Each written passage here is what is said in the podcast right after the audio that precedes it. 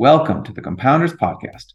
On this show, we explore the topic of compounding from various angles, including through interviews with public and private company executives, investors who focus on compounders, and newer investment firms that are building a business they hope will become more valuable over time. All opinions expressed by your hosts and the podcast guests are solely their own opinions and do not reflect the opinion of SNN or its affiliates. This podcast is for informational purposes only. It is not investment advice and should not be relied upon for any investment decisions. We are not recommending the purchase or sale of any securities. The host and guests may be beneficial owners of the securities discussed. You should not assume that the securities discussed are or will be profitable. This episode is the first in a mini series in which we speak to investment managers about how they think regarding compounding as it relates to their portfolios and to building an investment firm that gets more valuable over time. My guests on the show today are Heather Beatty and Robin Kollannur, the respective founder and portfolio manager of ScopeFour Capital. After a number of years working in business development at large investment firms, Heather started ScopeFour, a climate impact focused firm, to take advantage of the investment opportunities associated with companies that are building impactful climate solutions. Robin has 30 years of experience in money management and has recently joined the firm to implement the ScopeFour process and vision. In this extensive conversation, we discussed the founding of ScopeFour and the investment opportunity set, the difference between investing for impact versus what has come to be known ESG, the intersection between a company that compounds over time and one that is making a positive impact on the climate, how Robin and Heather narrow down the universe of companies, and how to avoid paying too high a price for the companies that are likely to have the most positive impact. Without any further ado, here's my conversation with Heather Beatty and Robin Kollannur of ScopeFour Capital. We're trying something new with this podcast, so our traditional question about a pivotal moment is not as relevant. But I'm interested in why you decided to start ScopeFour, given the number of investment strategies there are in the world right now, and in understanding why you think the return pri- profile is potentially so compelling. Yeah, thanks, Ben. I'm gonna so I'm gonna answer your your second question first. So um, you know, what we're focused on at ScopeFour is decarbonization. And oftentimes we link it to uh, the digitization of our economy. It's it's wide reaching, it has massive implications, it's very much already underway. And even just over the course of the last uh, few years, the commitments that I've made to net zero have dramatically accelerated.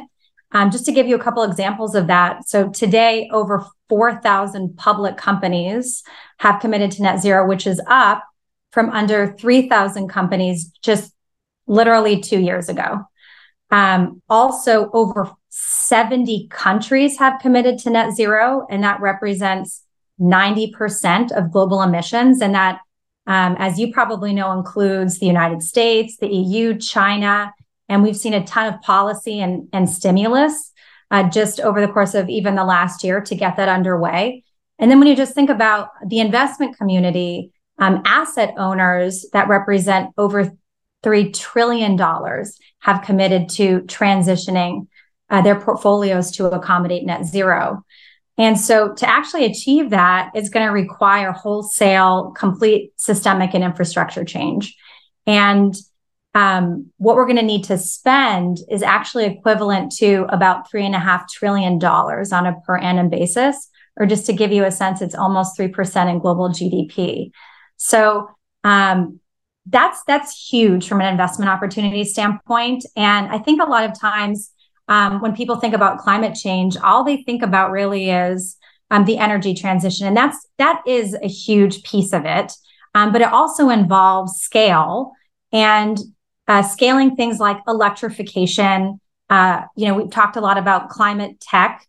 And so incorporating technology into industrial and chemical process, rethinking how we're, um, you know, structuring buildings. It's also about supply chain transparency. So, so there's there there are huge um, uh, tailwinds for us in decarbonization specifically. And then yeah, there are a lot of investment strategies out there. So um, even just again over the course of the last couple of years, you've seen a ton of climate labeled strategies that have come to market.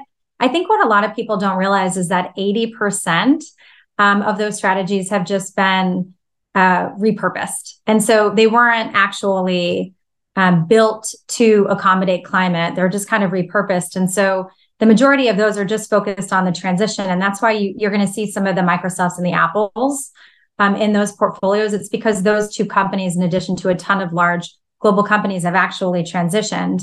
But what, what we're doing is we're investing in the beneficiaries of decarbonization or, you know, what we like to often call the picks and the shovels. Um, and so it's, it's the companies that, um, whose business models reflect climate solutions or, or the mitigation piece of it. And that's what's going to actually drive this economic shift. And ESG has become, uh, you know, a very popular topic, both in terms of, you know, the critics critics of it and the proponents of it.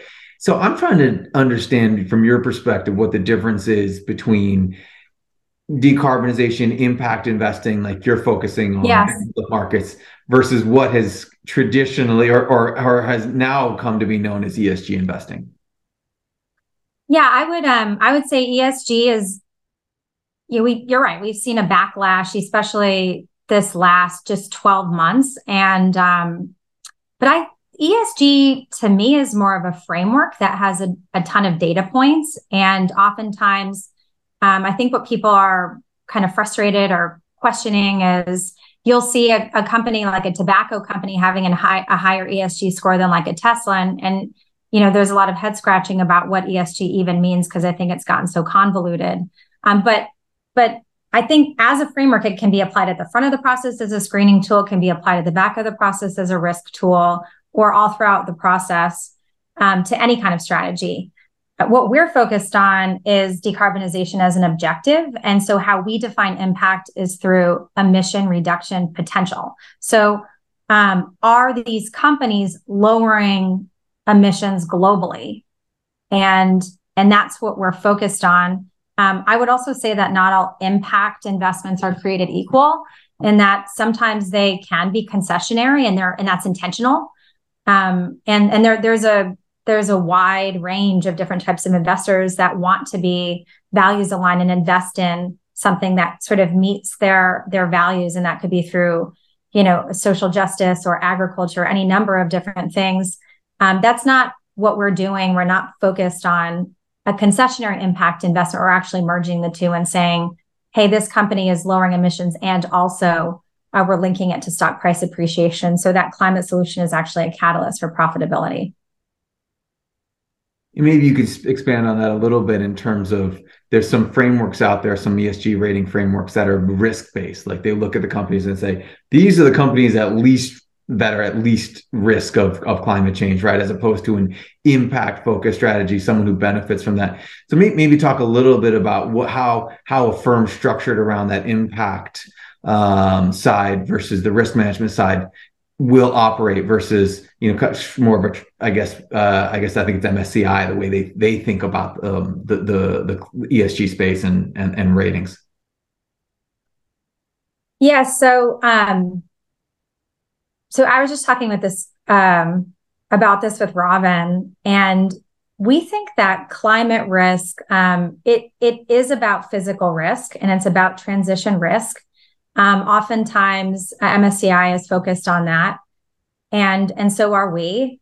Um, but we think it's also just kind of tough to uh, quantify the risk of climate. If you just think about it, impact it impacts literally all sectors, all companies, all countries, and it's hard to measure the rate of change of how this is even happening. If you just look at recently, all these insurance companies are having a tough time in 2023 because there have been crazy swings in temperature. You know, how are we going to price that in from a risk perspective? I mean, if they can't do it, I think I think it's I think it's really challenging to do that. Um, and so that's why we also want to quantify the opportunity of that or of the mitigation and adaptation of what's coming down the pike. Um, so I think I think uh, that you know that's something that MSCI is not focused on, which is the opportunity piece and quantifying that. Um, we could also talk about I don't know if you want to talk about this now, but you know, uh, scope one and two and three emissions and how companies are uh, measuring that, and then how that filters in through MSCI and whether or not you know that matters or if it's or if it's even valid. And I think that's also a question mark that investors have as it relates to, to climate specifically.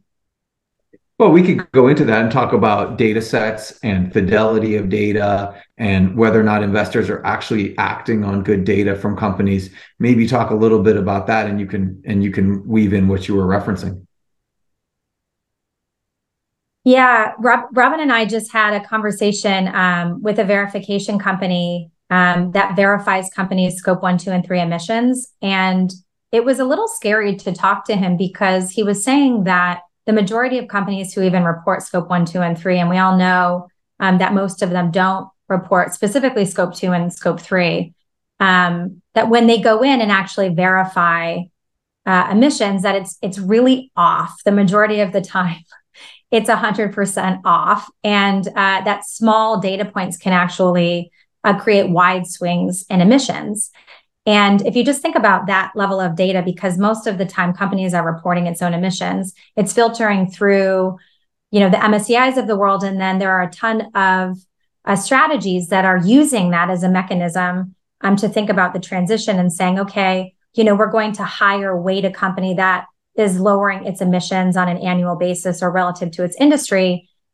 Yeah, it's you know how how can we do that if we're not sure that that data is verified so I think that while it's an important data point and we should continue to insist on, um, you know, reporting of data, we I think as an industry we should also insist on the verification of that data before we begin to, you know, fully incorporating it as the primary data point for these climate strategies. So if, if I had to rephrase that, it's basically it would be like a bond rating agency that couldn't see the balance sheet or the cash flow statement uh, of the companies it's rating. Yeah, you could. Uh, and, and you investors could... were making and investors are making decisions about you know credit credit decisions based on that. Is that is that kind of what you're saying? Yeah, I'm just saying that it's still nascent and um, and and we've already sort of jumped ahead of ourselves in making some decisions and so i i think that it's important to note but maybe not have you know a wholesale decision be made on that.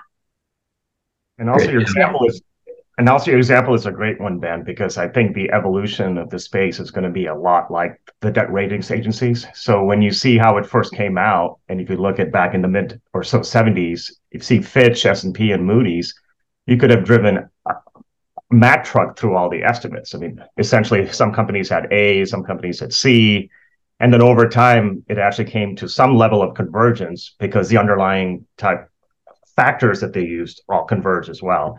And that's the biggest issue now with all of these agencies that are doing ESG ratings is they're using tons of different factors. So there's also no congruency over time. So as we get more efficacy on the information, as we get also third party auditing of the information, I think you'll see some type of coming to the same uh, number but there is alpha to be made in that opportunity set as well, counterintuitively, meaning there's usually information in that spread. It means that the street has also something wrong and there's some inefficiency there that's not being captured. And that could also be a catalyst for us to take a look at it further and also try and unpack that. And so when I think about the criticism, high level criticism of this kind of strategy, a climate focused strategy, the idea is that you must inevitably give up returns in order to get to exposure to companies that are doing good. What would be your response to that uh, that idea that there's no way that you can have your cake and eat it too in terms of these companies are are are, are good investments that are priced well and can generate alpha, um, you know, and do good and and and be a part of the climate solution. Yeah, um, I think it depends on the strategy. On the caking and, and eating it too, most people who have cake eat it. so um, I really think it depends on the type of strategy. If it's a systematic strategy um, that just is incorporating all climate oriented names, then I think you will have a tough time generating alpha. Um, because it's just a basket of securities that represent a theme. And so there is no real focus on the alpha generation or whether or not these companies um, have the financial flexibility to be able to execute that. You know, if there's most of the time not consideration around valuation either. And so at the end of the day, um, it's just going to be you know the beta of that theme so the beta the beta of decarbonization is ultimately what you're getting when you buy these kind of wholesale baskets um, that's specifically why we wanted to build a strategy that um, has deep fundamental analysis. And in each step of that fundamental analysis, which Robin can dive into further, you know, we first look at materiality or what we call our materiality paradigm, um, where we say, okay, we've we've linked the climate solution to the company, but how meaningful is it for the company? If it's not meaningful, then you kind of go back to this greenwashing exercise and conversation where, you know, they say they're doing it, but they're not really, and it's not linked to anything kind of material in the financial statements. And so we look at, you know, R&D, we look at revenues, we look at uh, capital expenditures, and that really matters to us. And then, you know, going going all the way through that, we also um, look at uh, linking the climate solution and making that part of the financial catalyst. So if they have that as a business channel, is it going to be profitable? When is it going to be profitable? And is the is the stock price currently valued for that? And so that's really different than just having a strategy that's doing well uh, and doing, you know, doing good. It we don't know if it's going to do well because we're talking about individual companies that all have a different set of parameters. So it, it really depends in building off of that, maybe Robin, I'll toss this one to you.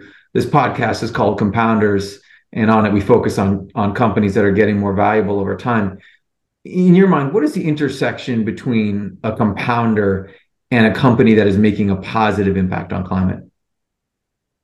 Well, think the first step is to understand is the market being efficient or inefficient in how it prices that security. So that's kind of the underpinning of what we're trying to uncover here. Meaning, if the market is already priced in that it's a compounder and it's having an impact and the multiples are showing it accordingly, then there's probably not an alpha opportunity there, unless you felt like the market is kind of underdone the power of the compounding, which we see all the time in just in just the normal, you know, way of looking at stocks.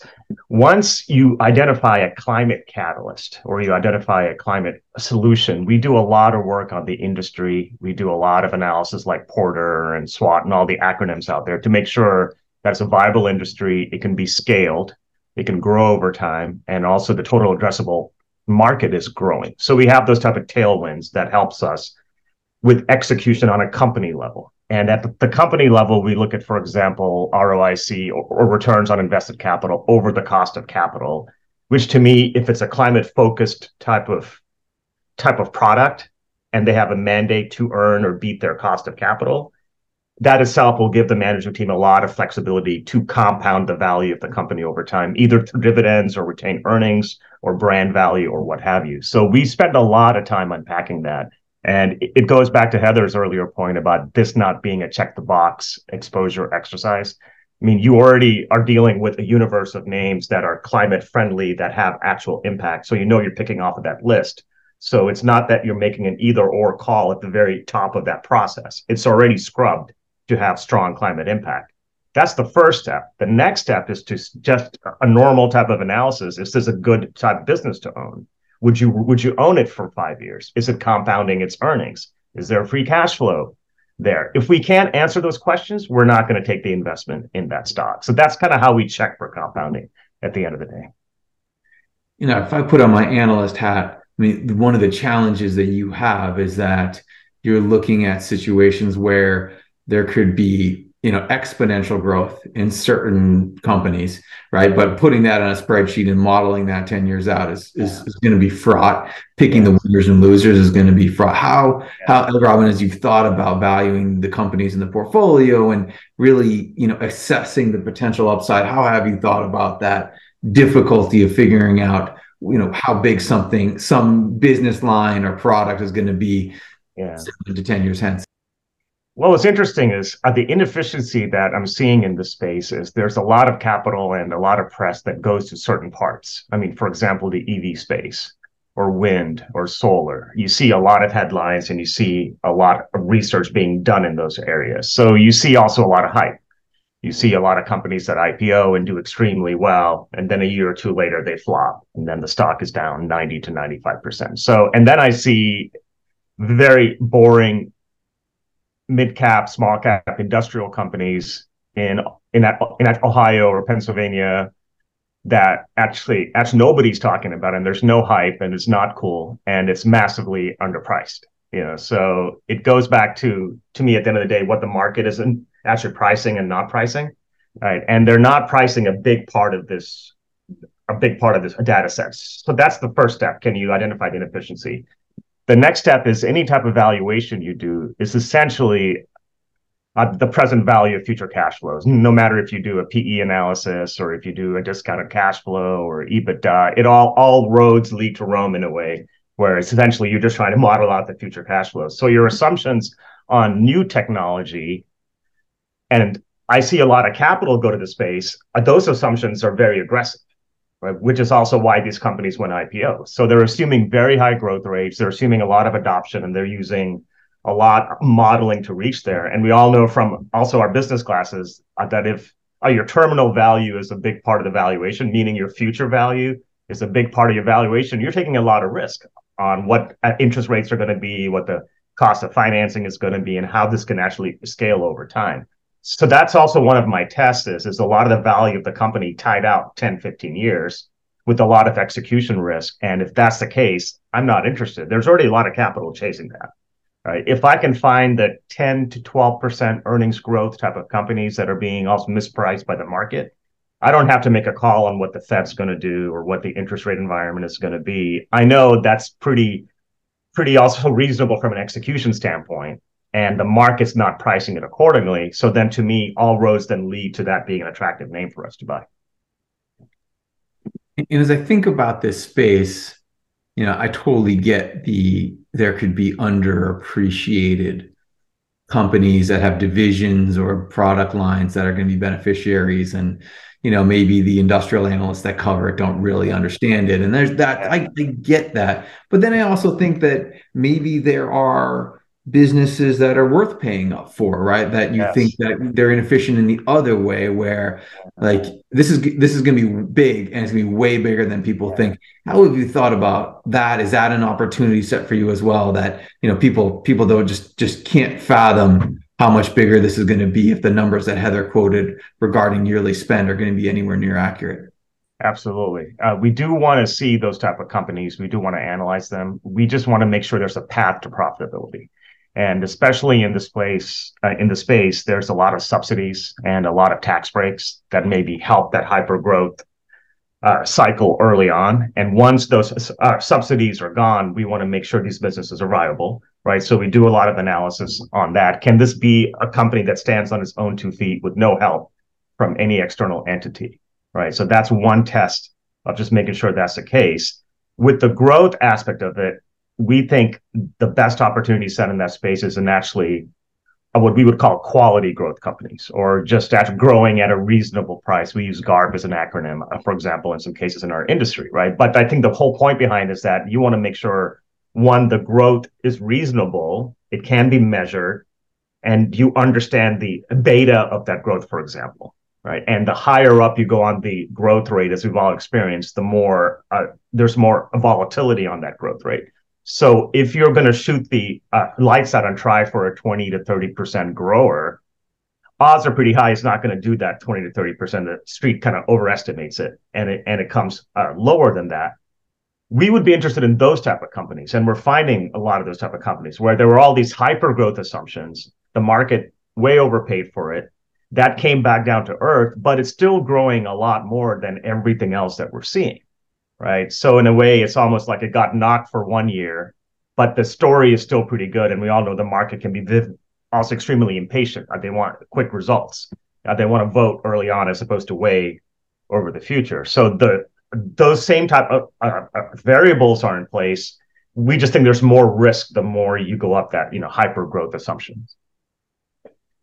Yeah, I'm generally a believer that then mm-hmm. I, this is only an anecdote, but I've seen over my career there's an there's a point where something is hyper growth and then no longer is that and it's still too expensive for value guys so it's still it's kind of this inefficiency between growth and value or the kind of like fallen angels. And I, I think there's an opportunity there. And, and, that would be an example of a bias or any kind of a market a market inefficiency that that you could take advantage of. Anything else you can think of in terms of biases or inefficiencies or um, you know shortcomings from other investors that that this strategy is designed to to benefit from?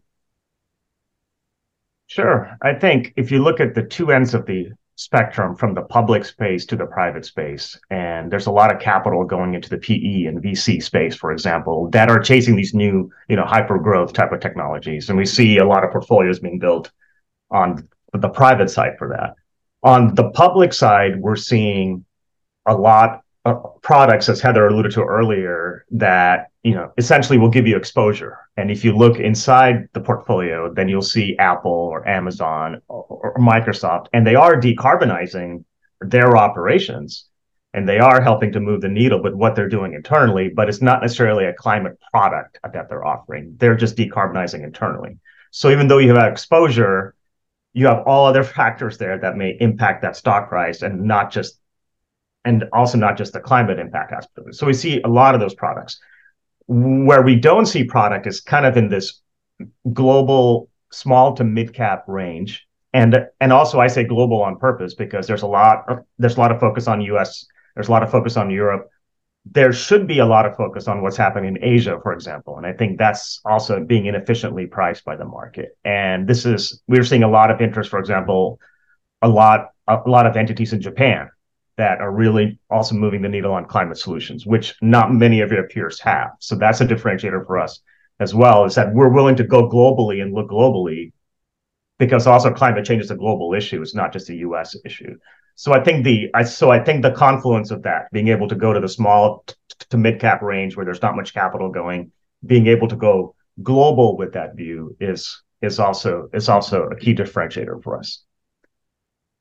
And Heather, I'll throw a tough one at you in that, you know, you could make the argument that a big oil company or, you know, a uh, agricultural company, like a, a nitrogen company or something like that, if they were able to reduce their emissions substantially, be far more impactful than than just about you know in terms of decarbonization than than you know whatever Microsoft and all these companies like which are basically just office based businesses in the first place.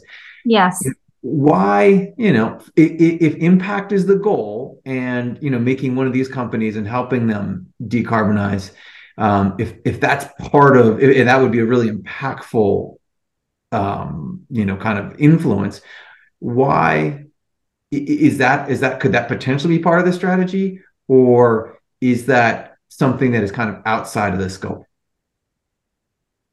um it, it probably isn't going to be part of the strategy. I think I feel like you're alluding to Exxon as an example, and and absolutely as they decarbonize, it is going to have a huge impact. Um, we would rather uh, invest in, for example, Exxon supply chain to get there than invest in Exxon itself. And you can and you can sort of apply that thesis to every um, large company that you're kind of alluding to. I think too, as um, as an investor, you know, clients can have exposure to Exxon anywhere. You can buy that in any index. And so that's the beauty of um, an actively managed portfolio. And so if we just are representing what's already in the universe just because it's doing that, uh, that that's not going to be super attractive, in my opinion. You know, what we kind of represent is um, a growth a growth piece in a broader portfolio. Um, oftentimes, we could represent uh, uncorrelated excess returns. Uh, you know, we think that the growth in the portfolio, you know, as we talked about before, represents like multi-decade uh, secular trend that isn't going anywhere. Decarbonization is going to take a long time, um, but anyone can buy, you know, an Exxon or or what have you. And I, I think you know, part of what we're looking for are some of those hidden gems, like what Robin alluded to, that people just aren't as aware of or not. That value isn't yet recognized by the market. And Robin, getting back to you, I mean, this is a pretty dynamic environment. You've got a lot of investment, VC, PE, publics, right? And then you've got segments of public companies that are investing in this space, or it's not un it's not unknown to people that there's some kind of transition coming, whether that's an energy transition or you know, kind of a, a climate oriented transition coming. So one of the things that I would worry about if I were you is picking the winners and losers. Like, does this division within Hitachi or Siemens, or does this small public company or this, you know, how, how do they how are they going to compete with the VC funded company? Who are going to be the eventual winners in this? And I'm not suggesting this is a winner take all market. There could be multiple winners, but how have you thought about like the portfolio construction and concentration given you know that it's going to be especially on the climate impact side there's going to be some cone of variability in terms of um, you know the the growth rates and the success that companies have in this space Yes, Ben. I think probably the first step is to take a Hippocratic oath in a way and do no harm. You know, so you want to make sure that you know any stock that you're buying, there's enough also, not just about the upside, but it's also downside as well. You know, and and you want to make sure that it's an attractive price that you're getting into. So by also doing that, just off classical investing, that will itself hopefully give you a margin of safety if you're wrong on some of your assumptions over a full holding period.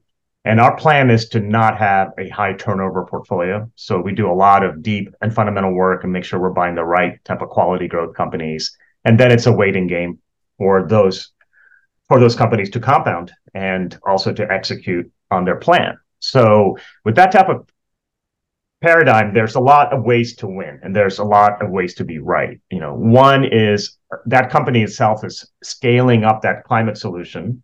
I mean, Uh, for example, Hitachi, you had mentioned well, they have a smart grid solution and they actually go into utilities and help to get the grid a lot more efficient. So that's growing exponentially all over the world. We all know about grid outages and what's happening with weather issues and so on and so forth. So not many people know that actually Hitachi does that. And that's going to be a sizable part of their business. So that's kind of an information inefficiency we're trying to capture. So all they have to do is just execute and once that grows, we're we're essentially early on. That leads to profitability. Hopefully, that leads to also also not just growth in earnings, but growth in the multiple as well, which we haven't really unpacked as well. So there's two ways to win here. Uh, you find a company that's growing earnings that the market's underappreciating, and then you find a company that the market's paying a lower multiple than what they should. And actually, Hitachi's uh, uh, actually a great example of this. And also, I've covered the company for close to 25 years, so I've I've gone to see them. I've seen all of the all of the different versions of Hitachi from being the from being the TV fridge company to actually a strong type of climate player now. And the market still hasn't appreciated what they've done as far as transforming themselves. So it's still trading at a pretty good type of discount to book value, for example. So the market's saying it's not going to earn its cost of capital, which is why it's at a discount to book value. But I'm seeing this growth in smart grid solution. They have they're, they're working a lot on electric trains. I mean, there's a lot of very interesting things in there. They have a, a, well, they have a blade recycling solution. So if you look at wind turbines, for example, now the average age is getting up there. So these blades have to come out a false commission. Well, they can also be recycled and put back into the turbine, and they have a solution for that. All of these are ROIC plus type type of businesses. So why is the stock trading under book value? Well, it's because historically uh, that company has not earned its cost of capital. So unless you do forward analysis on how this is going to grow and scale, assign a profit margin to that, and you can make a case that it should trade at a premium to book value, then it's just a waiting game at the end of the day, and you wait for the market to reach that point. Got it. And and I know that, and Hitachi is a good example of this. You've looked all around the world for different companies yeah. um, that, that that have the ability to make an impact. You mentioned Asia. Maybe talk a little bit about geographies where you see more or less inefficiency when it comes to how these companies are being priced. Yes, absolutely. We've seen a lot of efficiency inside of the, I would say, inside of the U.S. after the, the after the Biden administration win, and he ran on, you know, also a fairly strong green platform, and then we had the IRA passed as well. We saw a lot of the stocks in the space move extremely well and they had a nice run, especially if you look at, for example, solar stocks in the, the US, where some of the were actually some of the top performers over the past year or two. So the so the market essentially anticipated that you're going to have a nice move in earnings over the next few years and price the stocks ahead of that actually happening. We saw that inside the US. If you look at Europe, we had, of course, the, the Ukraine invasion and just uh, the energy policy and energy security and dependence. And then everything kind of got thrown out of whack. EU came together, and I think they've actually done a pretty good job on energy policy and trying to get more energy independent. But the stock prices were all over the place and a lot, a lot of volatility. And there was a liquidity issue as well. A lot of capital came out of Europe and came out of those stocks until they were able to figure out, well, how is this going to play out inside of Ukraine? And what's the impact on profitability for a lot of these companies? So then I don't know from a macro standpoint, you want to go in there because to me, that's additional risk because you have to figure out what's happening in Ukraine, what the EU economic policy is going to be, what the country policy is going to be, and what the adoption rates would be for all these moves to more alternative type of energy sources. That's a lot to figure out and a lot to unpack. So maybe they were cheap for a reason. If you look at Asia, there's to me two parts. One is China, where we all know the geopolitical issues, and maybe it's a de facto Cold War. I don't know if that might be an aggressive statement, but at least we know there's a lot of conflict and there's a lot of tension ever since we've had, you know, I would say for about the last five or six years now, it's just been constant tension between the US and China. So, from an investor standpoint, and there's a lot of climate activity and action and we know like that the marginal player for a lot of climate solutions come from china or if you look at the or if you look at the whole supply chain of a lot of our climate solution it starts in china right especially also especially raw materials so you know there's a huge opportunity set for climate but are you willing to take the are you willing to take the actual top down or geopolitical risk by having a big weight in china? And then for example an outlier event happens and there's some type of capital flow issue or or also chinese adrs could be delisted or they may force an index to lower their china weight. And we all know that especially in emerging markets there's a lot of there's a lot of ex-china products meaning they're making that call and saying we want exposure to non-us but we don't want china so we're seeing capital flows out even though it's attractive from a climate standpoint What's really interesting is the other parts of Asia. So, for example, Japan and South Korea and Taiwan, I think, are very interesting. And of course, Taiwan still has a China issue, and we're all trying to unpack how that's going to play out. So, you need to be very cautious on that. And you mostly have a semiconductor industry, which you can argue is climate friendly or not because they use a lot of power and water. Then you go to South Korea, which essentially has beaten you know, I would say Japan for the EV race, and now they're a huge player in batteries, and they're doing a lot of things in wind, and there's a lot of policy initiatives that are really helping out. So South Korea, very interesting. What's most interesting is actually Japan, and it's been a country that's essentially been ignored by the market. You know, they used to call it widowmaker's trade uh, for many years. You would try to get upside in Japan, and it would just be flat, and then you were kind of hoping for an interest rate move, and it never happened. And know, I would say for the last eight or nine years, I've been seeing a lot of positive trends happen there. And you get exposure to China and Asia without those, without having to unpack all the, the geopolitical issues that I've been talking about. So then you get that growth rate. You get these companies also like a Hitachi that's under book value. You get growth in climate solutions and you get actual impact. So it checks off all the boxes for us, which is why we have an overweight in Japan right now. And Heather, I think one of the most interesting things I learned when, when we first talked about and we first talked about the strategy is the desire to marry the quantitative and the qualitative um, in a way that makes this firm different. So maybe talk a little bit about that original vision and and how you're implementing that, you know, the like a quantitative process with this very qualitative work that that Robin's doing as well. Yeah, so um, I would say that the primarily where the quantitative piece comes in is through the construction of the universe and then through the ranking process of the screening. And then from there, that provides a really attractive platform by which to choose uh, stocks from a fundamental analysis standpoint. So I alluded to the 3,000 companies that we had chosen. Just to kind of take a step back, I think one of um, something that's missing in our industry is that uh, mostly things are not science led.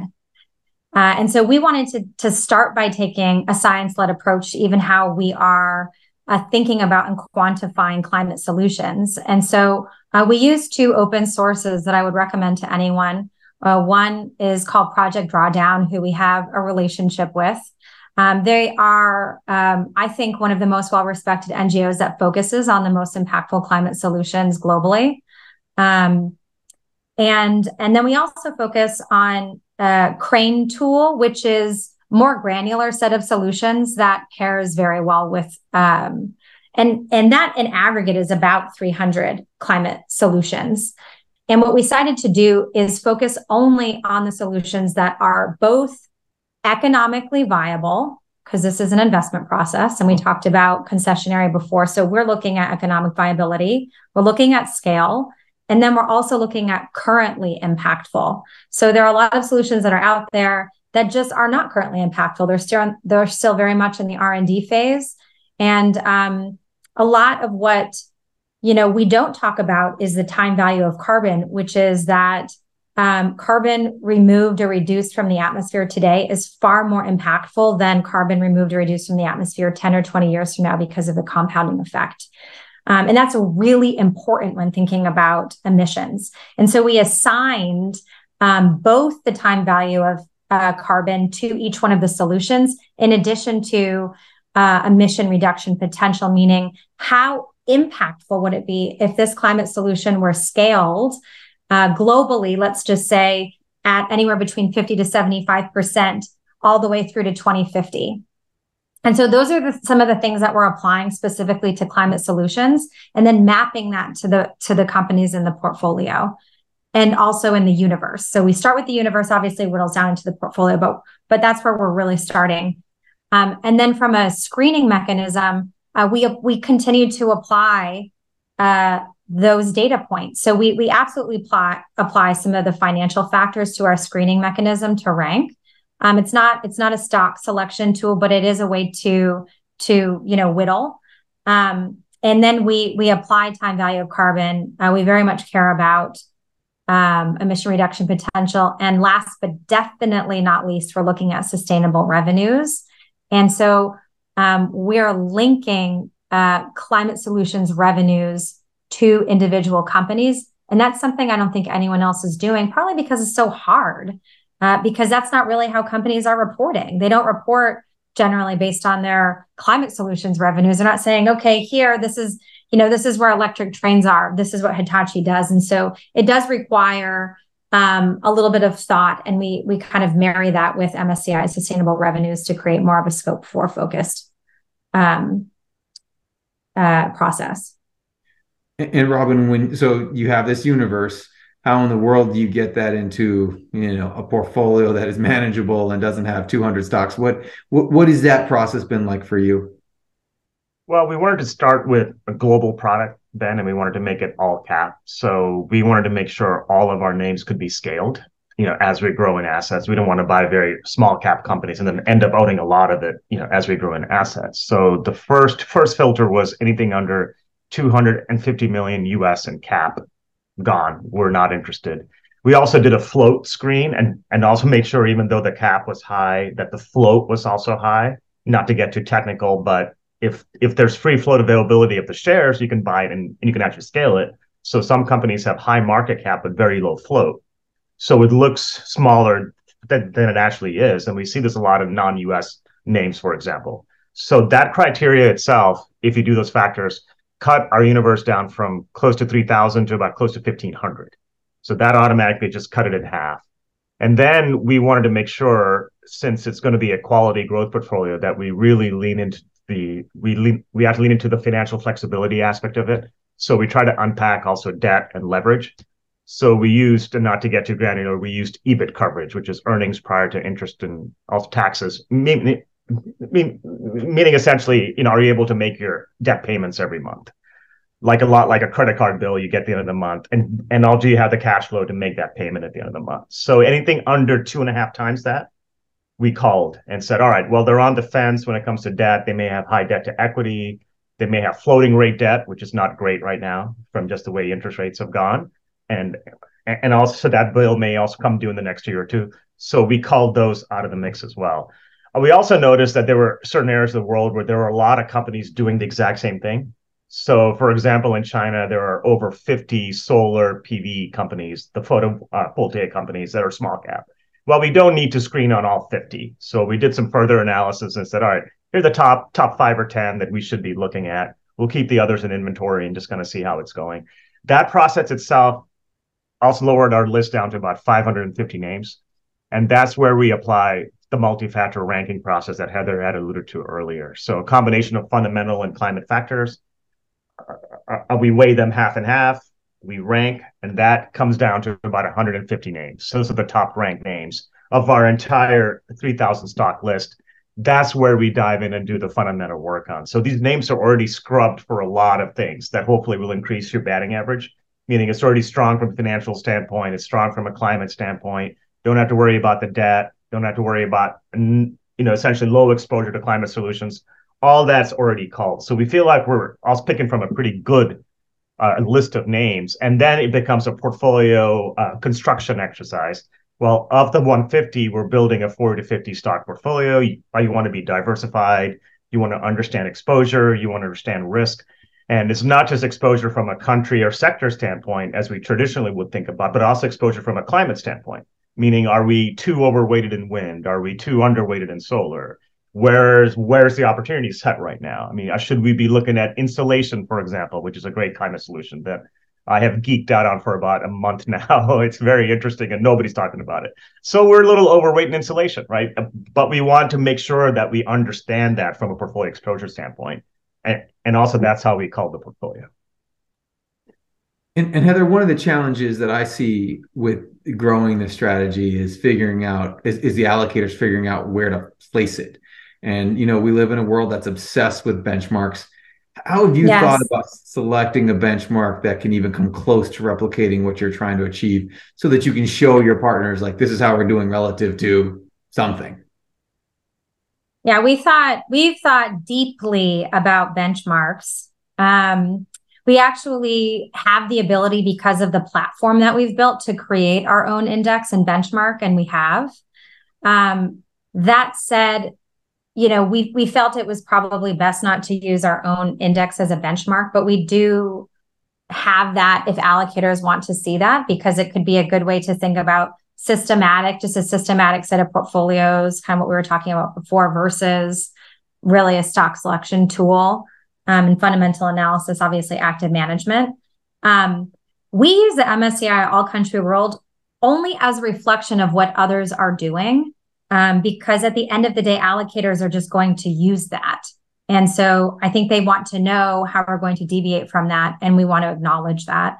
Um, and then we we talk to pretty much every provider out there to see if if they have a climate solution index and so far, we've only found one company that does that really uh, reflects the universe in an interesting way. MSCI does not have it. Um, neither does Wilshire.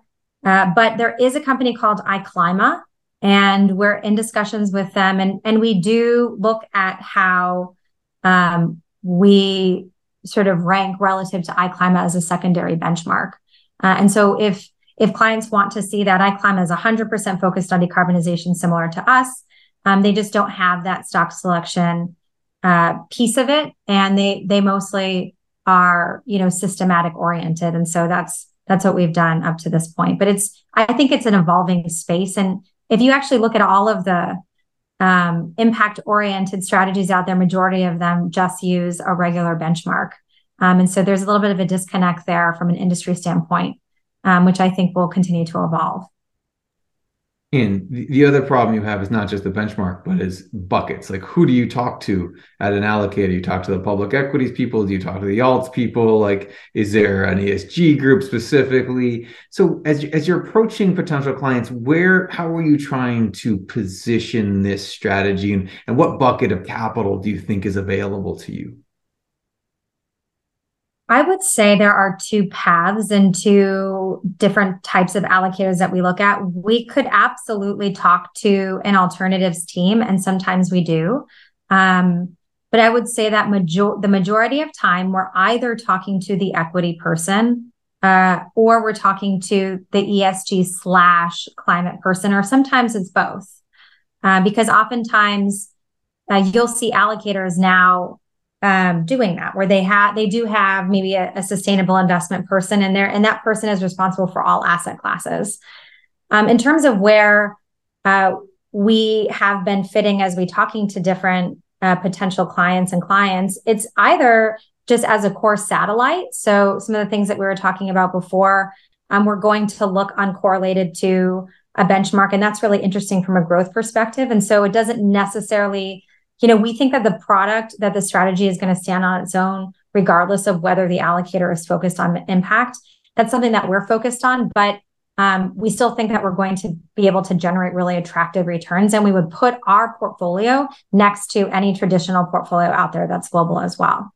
Um, and, and could be a great pair as well. Uh, and then the other piece is there are, you know, we talked about before, there are a lot of allocators that have committed to net zero, and there are there are really three ways to go about doing that. The first is by incorporating it um, from a risk perspective, and that's what a lot of um, allocators are just thinking about okay, what kind of climate risk do I have in my overall portfolio? Do I want to divest? Yes, no. Uh, do I want to engage or hire a manager who's engaging? And then, you know, the last piece is really where we fit in, which is the investment, the investment opportunity and offsetting some of your other um, strategies with a strategy like this that is uh, 100%, you know, quote unquote net zero. And Robin, you've talked a little bit about Hitachi. I would love to hear an example of what you think the quintessential ScopeFour investment is. So maybe maybe a couple minutes on, you know, what like if I had to say what in your portfolio checks every box possible for what ScopeFour is trying to achieve, what, which one would that be? Gosh, Ben, it's like asking me also what my favorite child would be. you know, it's like I love all the names in the portfolio. You know, I lo- and also I love them equally. But yeah, but also as Orwell said, also some animals are more equal than others, right? So in this case, I would say there's probably a name like a Generac, which we have a huge weight on inside of our portfolio. That's one of our top holdings, and it's about an eight billion cap, so it's in that mid cap industrial space. You probably have heard the brand before. They make home standby generators. And it's not historically a name that was traditionally held by climate funds. It wasn't necessarily that climate box. But once we unpacked it and, and looked at what they were doing, uh, for example, they purchased ecobee, which is a smart uh, smart thermostat type of solution, and they bought also a solar and storage solution. And now they're going into home and offering the full suite of energy, you know, energy savings, energy efficiency, and also home storage products. So, so they want to be a climate company and they're actually growing accordingly. So if you look at the backwards looking type of measures, it's not really going to show that, right? So you have to really unpack what they've done right now at this point in time and what they want to be in five years. And is the market appreciating that? And this stock was a darling during COVID times, is because a lot of people were staying at home. And I think it was probably a meme stock at some point in time as well. and did extremely well. And then, of course, with just you know, with just all things also also coming back to normal, it plummeted, and it's I think a third of what it was at the top. Right. So we feel like with just all the things happening, so they were able to transform themselves and do all of this stuff while the market was actually selling off the stock, which I thought was very interesting because there are all these uh, there's all these shareholder accretive activities happening as the stock is also coming down, which means that the shareholder base is changing and it's going from the quick profit day trader crowd to hopefully now the more long-term oriented funds crowd that really look at valuation and also look into the future over the next few years. So that's a name I think that could be really interesting. Uh, the key data point to know for them is only about 5% of homes in the US have backup power. And we know that grid failures inside of the US, well, just look at what's happening this summer. You turn on the news and you see all sorts of grid failures. That's growing unfortunately 25 to 30% a year is the stat that we've seen as far as growth rates on grid failures. So it means at some point, uh, there's going to be more than 5% of homes inside the, the, US that will go to a backup power type of solution. And Generac has 80% of that market. So even if the addressable market goes from 5% of homes or just the just the actual capture of it goes to 6%, that's close to a 50% increase in their sales. If it just goes up uh, to one percentage point, and we think it can go up a lot higher than that. And now they're not just also selling a generator; they're also selling a full home solution. So they're selling ecobee and the solar product and storage and all those things on top of the generator. So now it's a full suite of product. So we think this company is really primed for future growth and also a lot of profitability from that. Well, you're preaching to the choir. I, I should mention, for full disclosure, that I own Generac and, and, ah, okay. and share share a lot of those views. Um, maybe maybe as we are winding down, Heather, a couple questions for you um, about the firm and the outlook for the firm. I'm interested in you know culture is a very very important topic on this podcast, and we talk about it consistently. Uh, you know, you've been at a number. Both of you guys have been in a number of different investment firms. I'm interested in in what the cultural elements that are the most important to you as you're building an investment firm. Yeah, I, that's a good question. I would say um,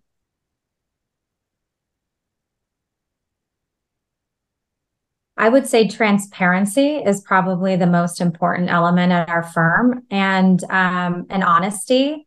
Uh, I, I know that a buzzword in today in today's world is diversity, equity, inclusion, and now we have the B, which is belonging. Um, I also think it's kind of a buzzword that often just doesn't get applied to a variety of different firms because it's hard to have transparency at a large organization uh, to be able to come to the workplace, uh, you know, be yourself and also get the job done. And so, um, a huge just piece of what Robin and I continue to try to foster on a regular basis is being transparent with each other, having uh, tough questions with each other, continuing to have intellectual curiosity and honesty with one another, and challenging each other in a um, in a way that continues to instill trust but pushes each other to be better. Um, so so we have a super high um, bar for what we consider to be excellence. And I think that because we're so transparent with one another and we both have um, a high degree of you know, how we want to be excellent, what that means. Um, we're able to have really amazing conversations and continue to grow at a pretty rapid pace in a way that oftentimes just is not able to happen at really large organizations because there's so much um, bureaucracy and oftentimes um, you know there's just not a lot of transparency. Things are, are kind of happening behind the scenes. Um, so that's i would say um, probably the most important element. The second piece is um, fun or play. And those two things are a little bit different, right? Having fun together, kind of being silly and laughing with one another is not, unfortunately, something that happens a whole lot in the investment community. I think we all take ourselves a little bit seriously. Um, I would say we're not we're not curing cancer, even though maybe we're trying to solve a few of the world's problems. Um, but but that is always useful in any I think firm is just rem- remembering to have fun and laugh and be a little bit silly and then when I talk about play, I also mean it's okay to get things wrong initially um, and, and just like getting okay with just trying out a few things or playing into something to see what sticks rather than being nervous that if you try something, it's not going to work initially. And I think that we don't do enough of that. And it allows for um, a lot more creativity and a lot more innovation, which is something that I think is also lacking in the investment community generally, especially relative to the rest of the world and since this podcast is called compounders um, we, we, we traditionally focus on companies that can compound. But it's also true that you know you want to build an investment firm that gets more valuable over time. So you know heather maybe talk a little bit about what an investment firm looks like that does get more valuable over time and how you build that. And then maybe give us your thoughts on you know what would look like success to you if we were if we were sitting here five years from now reviewing this discussion um, I, you know, as we talked about at the very beginning of this conversation, um, we do think that decarbonization is one of the few bright spots in this low growth world and is going to continue to be. Um, what we really care about is absolutely asset growth, but also being well respected in the space. And um, I think something that differentiates us is there just aren't very many investment firms that are focused only on decarbonization. And so what you might see is us building out a suite of equity products. Just given the platform that we've built from the universe, we have the ability to do that. We have the ability to um, to address the need of the market and our clients. They may not want to invest in a global strategy. They may want to invest in other things, and so you know, having the capability to do that and then execute that for our clients, I think, um, you know, the more our industry matures, the more that um, uh, that you need to sort of address the needs of the market on an individual basis rather than just kind of throwing things at the wall. And so that's something that we take into consideration. Um, so we have also talked about over the long term building out a multi asset boutique that addresses climate because while it's really important in public equity markets, we think it, that there are different aspects across the board that are important in the fixed income landscape. I was just talking, for example, to an insurance company, and they're focused on uh, climate and decarbonization, but more on the public fixed income space. You know, I think that there is and continues to be opportunities in private equity and venture capital and private debt as well. And depending on which solution you're looking at and thinking about, you know, we really didn't talk a whole lot, for example, about land and ocean sinks um, and agriculture, but that's a little bit of a harder area to address, I think, in public equity markets specifically. And so that might be some areas that we would expand in other asset classes. Robin, in five any, years. Anything, you know, uh, any i'll give you the closing the, the the ability to close on that any any any addition to that anything any any other way that you any additional way that you that you would look to be successful and and, and define success for yourself in the firm i would say to have proprietary ip something that is special or unique or different uh, that we're trying to, to, create that's ours from the ground up. And uh, we want to take two paths there. One we want ip on all of our climate solutions you know are the are the economics of it how can it be scalable over time who the players are private private and also public. And that also leads to product as heather had mentioned. If you if you also create that ip and you understand how you think this is going to play out then the product is just the end result of that whether it's public private equity or fixed income so that's one area then we want to know our companies really well so we want to just be able to build so i'm a big fan of kaizen you know the the Japanese term for continuous improvement. So we think we have a really strong foundation of of also data and implementation. We want to build on that from here. So I'd be very happy in five years from now that evolves and grows and improves, and we learn and we go back and we fix and we and we measure accordingly. So so you know understand, go deep, and then execute by product. And then in five years, I think that the market will do what it does. I mean, we really, you know, uh, we can't control what the Fed's going to do, what's going to happen in geopolitics. What we can control is the quality of our work and how in depth we do it, and just you know also how much fun we have, like Heather mentioned. All right. So if five years from now, if we can do all that, I'll be a happy camper. Well, Heather and Robin, this has been great. I think you articulated quite well and in you know in in, in pretty pretty good depth what's differentiated about the strategy, what's differentiated about the approach, and, and what you're trying to build. So uh, thanks for being on Compounders, and and we're all going to be looking forward to seeing uh, what this firm does look like in five years. Thanks, Ben. We really enjoyed it. I appreciate it. Appreciate your time, Ben. Thank you. And for full disclosure, ScopeFour is a Hitachi shareholder.